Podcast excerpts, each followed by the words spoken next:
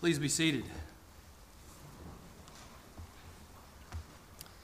Well, we pick back up this morning uh, with the I am statements of Jesus. As you know, if you've been around, they're found in John's gospel. And also, as you know, these statements are very much answering the big question who is Jesus? And so today we come to the fifth of the I am statements where Jesus refers to himself as the resurrection and the life. And that's found in John uh, chapter 11, and which you will find if you're using the Bible under the chair in front of you on page 897. Uh, John 11, and we'll be looking specifically where Jesus makes this uh, declaration in verses 25 and 26. Uh, but let's take a moment to pray and then we will hear God's word. Lord God Almighty, you who are the resurrection and the life, we pray this morning that afresh you would breathe life into our souls, that you would open not only the eyes of our hearts, but the ears of our hearts to hear your call to us to live and to rest with and in you. And so we pray once again that you would now open your word to us, that you would open us to your word, that we would be changed in the face of Jesus, whom we seek to see this morning. In his name we pray. Amen. And so, John 11, uh, verses uh, 25 and 26, hear the word of God. Jesus said to her, I am the resurrection and the life. Whoever believes in me, though he die, yet shall he live. And everyone who lives and believes in me shall never die. Do you believe this? And this is the life giving Word of God. Well, you may remember when we were looking at the first of these I am statements, one of the things that we pointed out is that the first half of John's gospel is built around seven signs or miracles, all of them pointing to Jesus as, as the Son of God, as Savior of the world. And that likewise there are seven I am statements, some of which correspond to one of those signs, as is the case uh, this morning. Uh, in John 11, Jesus' sign of raising Lazarus from the dead, being preceded by Jesus' statement about being the resurrection and the life.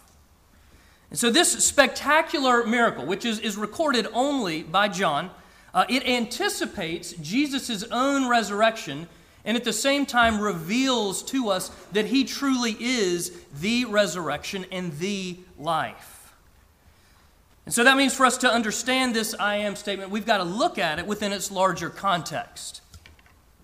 And so that means that today we're going to revisit a familiar story for many of us, one that highlights both Jesus' humanity and his divinity. And this is a story that, that I have loved, and I'm sure many of you have as well uh, for many years.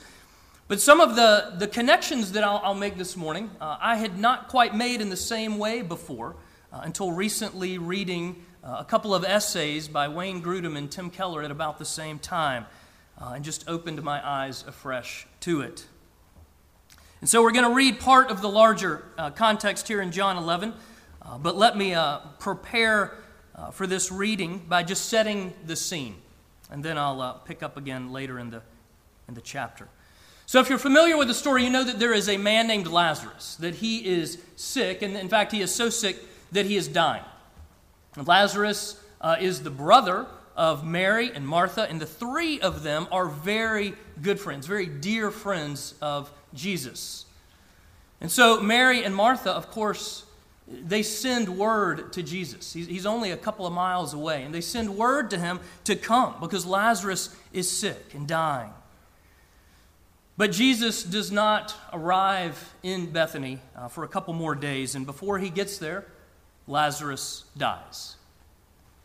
And so when Jesus finally arrives, he finds the, the friends and the family uh, in mourning.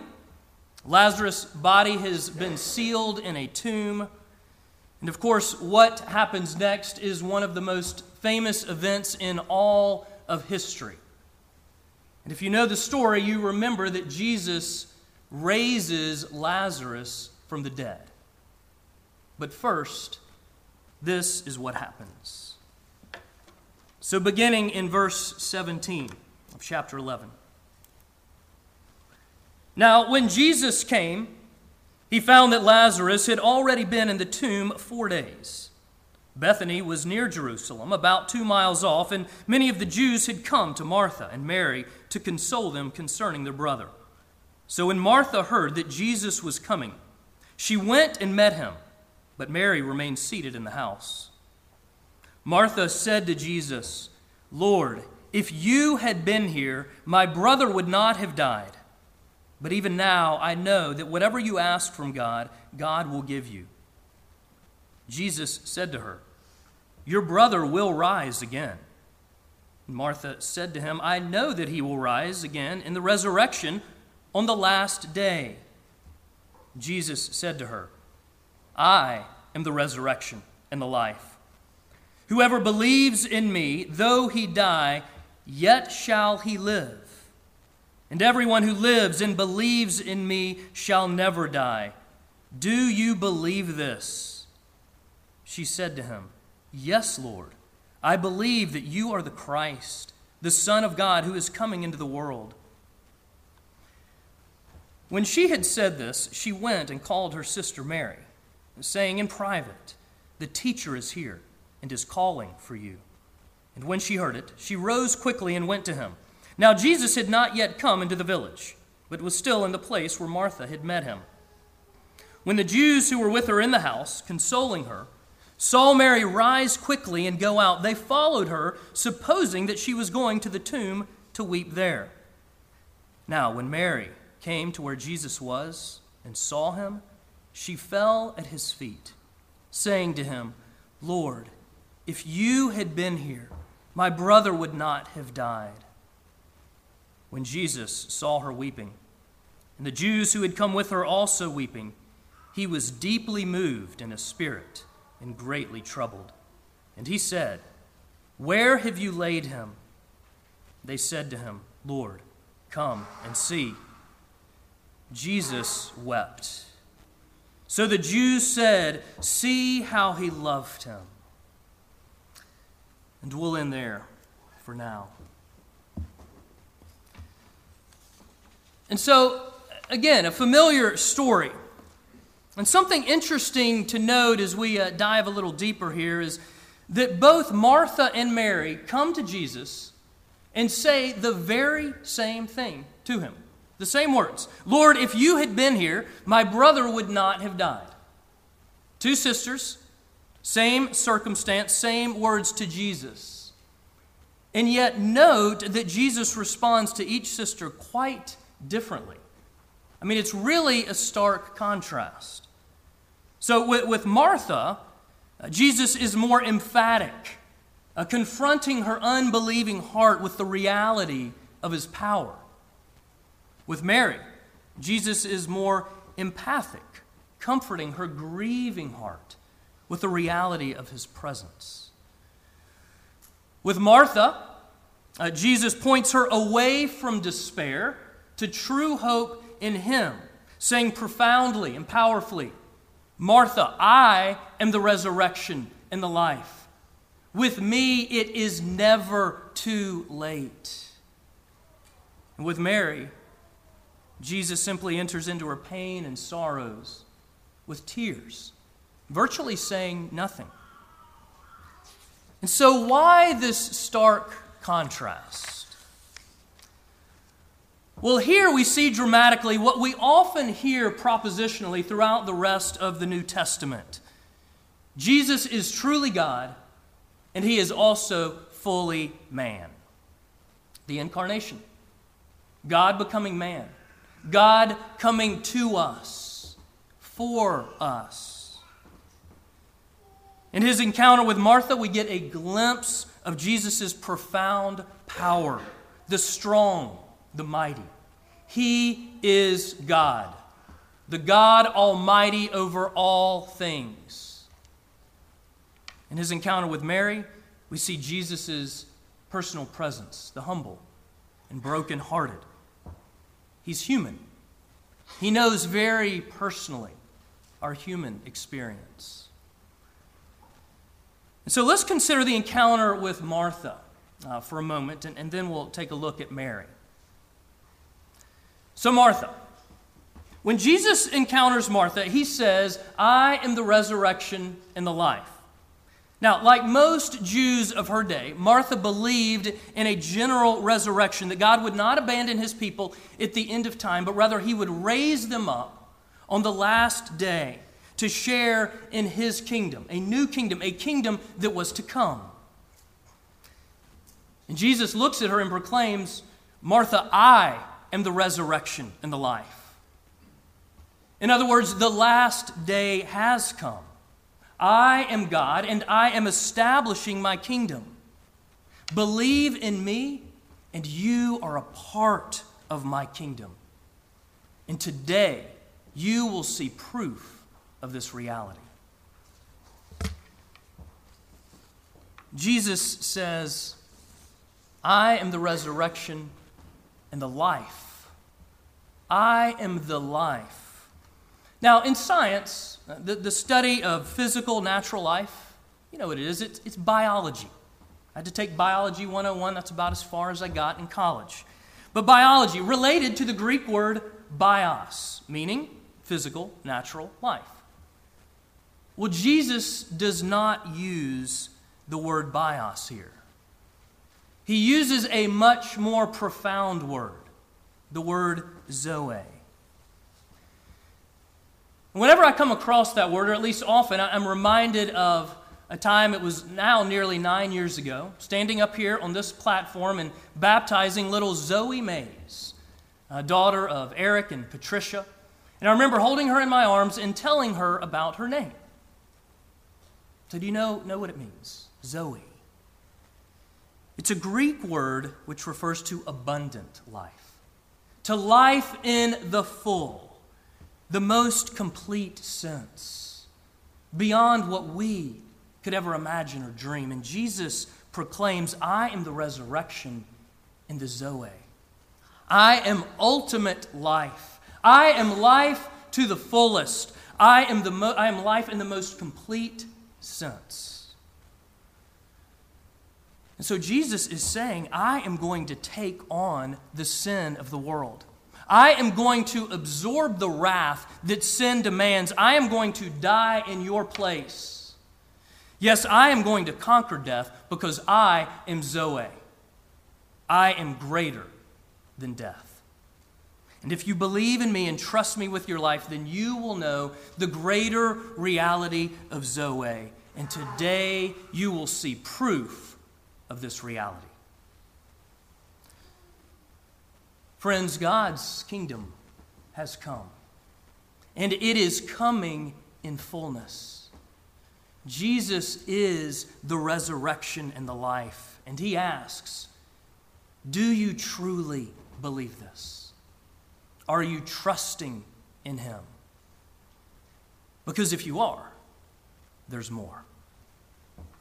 Yes, there's more. And so let's now briefly consider uh, Jesus' encounter with Mary. Now, notice that with Mary, Jesus says virtually nothing, but instead he breaks down sobbing. You see, here it's not so much about his words, but more so about his heart.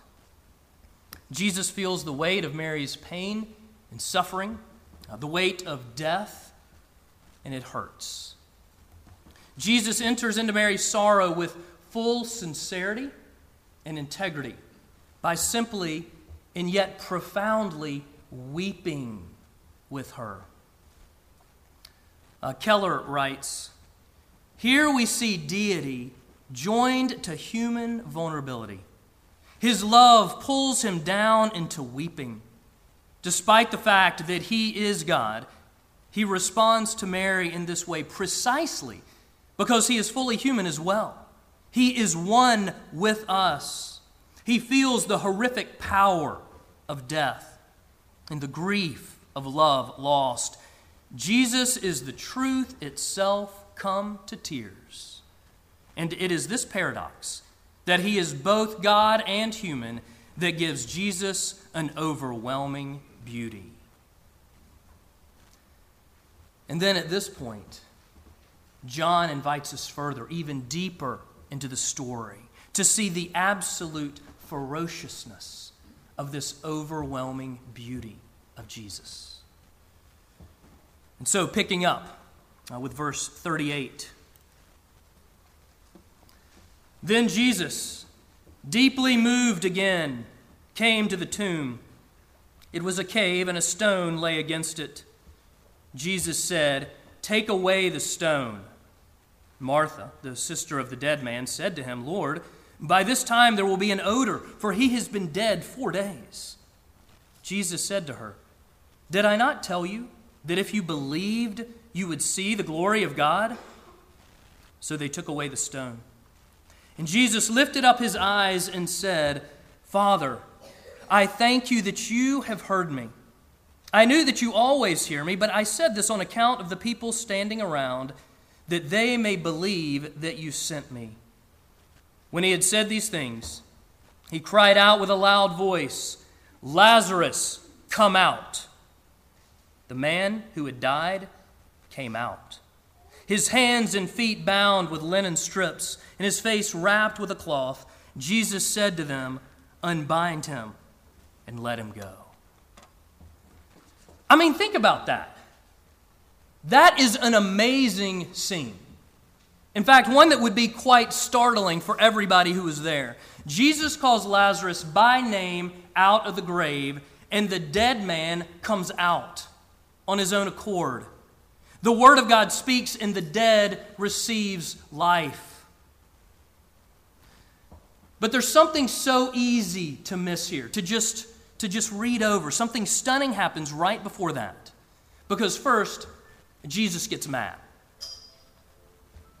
Did you realize that? Not only does Jesus weep in this passage, but he also gets ticked off. It shows up in verse 33, but we see it again here in verse 38. It says that Jesus was deeply moved. He was deeply moved when going to the tomb. And the problem is our English phrase, deeply moved, because it doesn't come close to, to capturing the actual Greek word. In the original language, it's a word that literally means to bellow with anger. Jesus is absolutely furious. He is bellowing with rage. He is roaring like a ferocious lion. In the words of John Calvin, Jesus approaches the tomb as a dangerous champion prepared for battle. In other words, Jesus is ready to take off the head of Goliath. He is raging against death. He is bellowing with anger at the loss of life and the loss of loved ones. And yet, even in that explanation, it's still hard to, to really grasp. To picture all that's going on in this scene Jesus weeping and then Jesus bellowing with anger as he prepares to call Lazarus out of the grave. Now, I've shared this with some of you before, but I remember that the first time that I really began to understand this. It was my uh, second uh, year of seminary. I was in a, a biblical interpretation class. Uh, we weren't looking at John 11. In fact, we weren't looking at John at all. Uh, we were in Galatians uh, for the term, and uh, it was with a, a man named Dr. Rick Watts. And I remember uh, Rick was teaching that day, and the classroom set up very much like this, a lot smaller, only a, a, little more than a dozen of us in there. But he would be at the front the lectern, facing out, our chairs here, and then the doors that we would come in would be just as you are at the back of the, of the classroom, and there were glass doors as well. And I remember there was a knock at the door, and we saw Rick, you know, wave in the person who had knocked, and we all turned around and recognized our friend Sheris.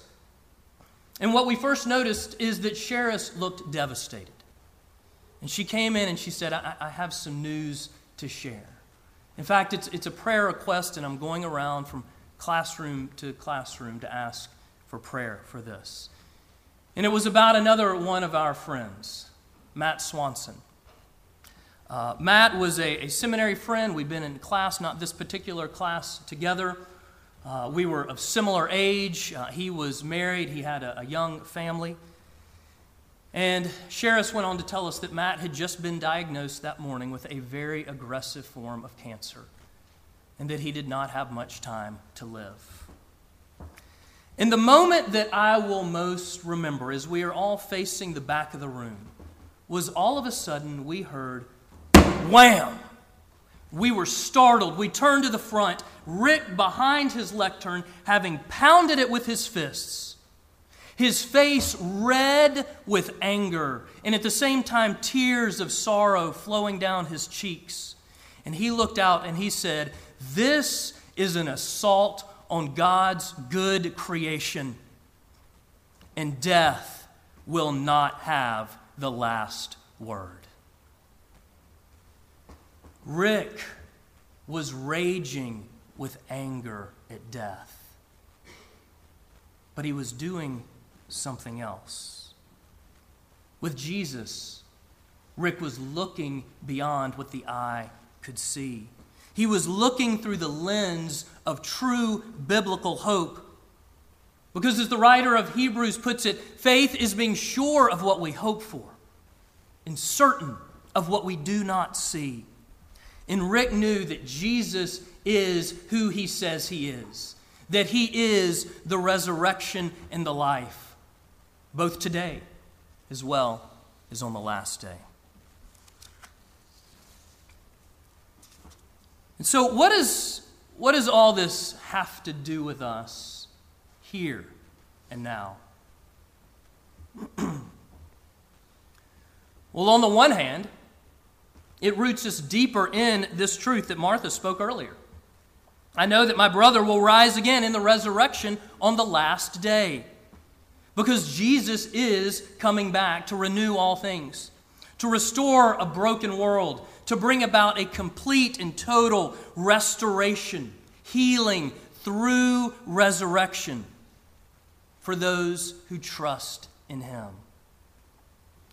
Jesus is bringing a future grace beyond what we could ever imagine. For in Christ, we will one day be fully restored beyond our wildest dreams. It's the profound reality that one day life in Jesus will fully and finally silence the death of sin forever. It's future grace. but don't miss the present grace. Because, on the other hand, there is a resurrection reality today. As Dr. James Boice puts it, wherever Jesus is, there is life. Wherever Jesus is, there is life. He is present spiritually today, so there is spiritual resurrection today. If you are a believer in the Lord Jesus Christ, you have experienced this resurrection. You were dead in trespasses and sins, but you have been brought to life by Jesus. Well, also, also, if you are a believer in the Lord Jesus Christ, you can continually experience his resurrection today. Because wherever Jesus is, there is life. Now, yes, you still very much face sin and brokenness and death.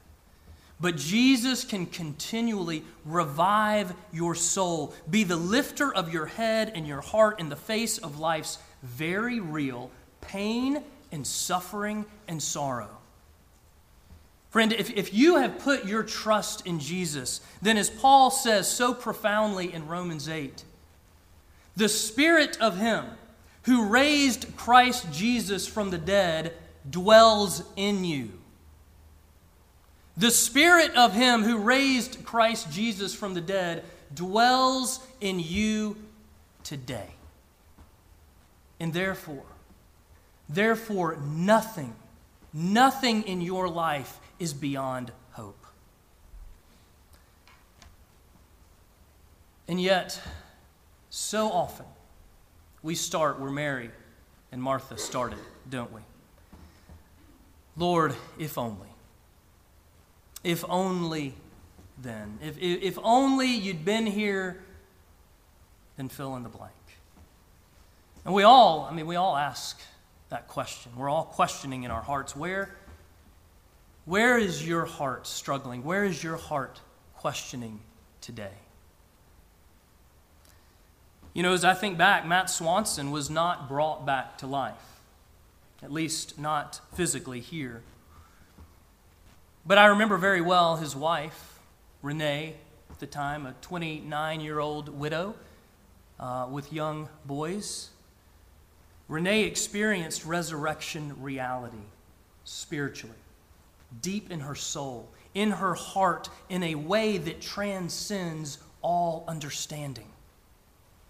Because not only was Matt with Jesus, but also Jesus was with her. And wherever Jesus is, there is life. Jesus' Zoe life revived, enlivened her heart with true biblical hope. A heart that still mourns a loss, very much so, yes. But also a heart that anticipates all things new and lives today in the present grace of Jesus. Where is your heart questioning today? Because again, we all struggle. Maybe you don't feel it as much today. Maybe it was more yesterday. And if not, it's probably around the corner. But where are you down on yourself? Where are you experiencing loss, frustration, fear, discouragement, anger, hopelessness? You know, for some, it's in your marriage. For others, it's in the loss of a spouse through death through divorce. For some, it's in your singleness, having never been married and desirous to be so. For some, it's a situation with your parents or with your children. Maybe a struggle with infertility or failing health. Maybe it's something with your friends or your colleagues, job uncertainty, loss of job, loss of financial security. How is Jesus calling you out of the grave today? Jesus is calling you to trust him. He is calling you out of the grave. He is calling you to life in him because he is the resurrection and the life. And so, in the midst of your very real struggles and pain, hear the call of Jesus. Hear the voice of our Savior calling you out calling you to himself, and know real hope and real life as you trust in him. Amen. Amen.